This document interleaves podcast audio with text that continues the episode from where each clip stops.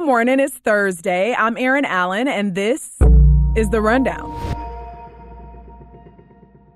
Yesterday, I mentioned a new poll we did here at WBEZ in collaboration with the Chicago Sun-Times, Telemundo, and NBC5.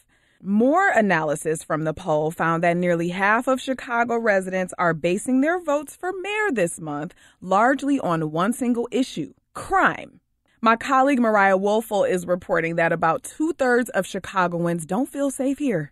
A 51 year old named David is one of them. He says someone tried to carjack him as he was leaving his house a couple months ago. Something needs to be done about it, you know? I mean, if you're not safe to come out your own home and take care of you and you, you're not safe doing it, I mean, that's a serious problem. When asked about the most effective way to reduce crime, job training outranked hiring more police, according to the poll.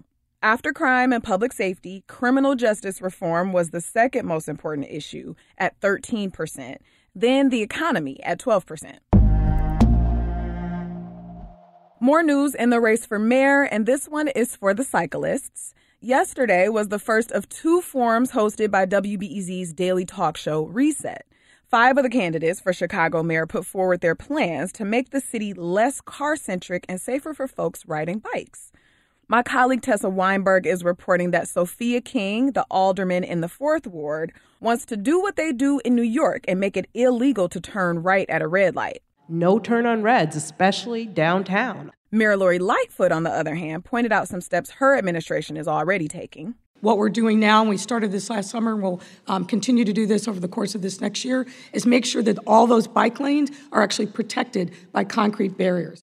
All five candidates at the forum, including former Chicago Public School CEO Paul Vallas, Congressman Jesus Chuy Garcia, and State Rep Kam Buckner, said they would support a protected bike grid, even at the expense of some street parking. The next forum is happening later this morning at the University of Chicago. Go to wbez.org slash events to get more information. Remember that feeling when you were a kid, like everybody's making decisions about you without asking you what you want to do? I mean, you were a kid, so sometimes it was for the best, but sometimes your wants should have been a factor. The Illinois State House is weighing the matter when it comes to young people under DCFS's care. There's a measure that will require children to have a lawyer representing what they want during abuse and neglect proceedings. My colleague Alex Degman is reporting that under the expansion of the state's Foster Children Bill of Rights Act, they will be eligible for a court appointed attorney.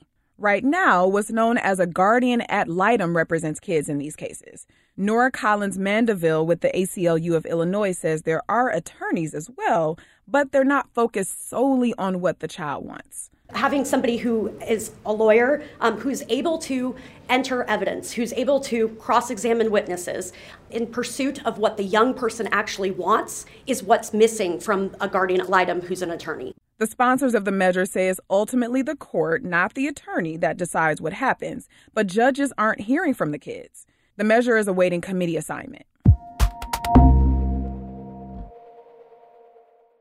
On this Thursday before Valentine's Day, one Chicago museum is going rogue. Tomorrow, the National Museum of Mexican Art is hosting an anti Valentine's Day party for young adults and teenagers. It's a free dance party organized by Yollocalli Arts Reach, which is the museum's youth initiative. My colleague Nereida Moreno is reporting that for safety purposes, it's for people 25 and under only. She spoke to Emmanuel Ramirez, who works with the group. He's going to be DJing the event. Not everyone's in a relationship, or that's not what everyone's looking for. So we like to play into that idea of anti Valentine's for it to be a space that's safe, no stigma for anybody, just a very relaxed, fun time. Apparently, it's also National Condom Week. In honor of that, the museum is providing free condoms as well as pizza and hot Cheetos. In case you had the same thought I did, we already missed National Pizza Week last month. The goal of the event is to open a safe space for young people to learn about mental health and sexual health, as well as LGBTQ issues.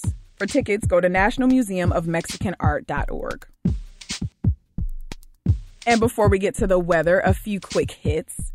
If you're going to work in person again, even if it's only for part of the week, it turns out half of Chicago office staffers are going in with you. The Chicago Sun-Times is reporting that Mondays and Fridays are the lowest days in the office, but for the first week of February, Chicago office usage was exactly 50% after being slightly higher the prior two weeks. If you're just starting to step out again, welcome back. And a special salute to you if you've had to be out here all along.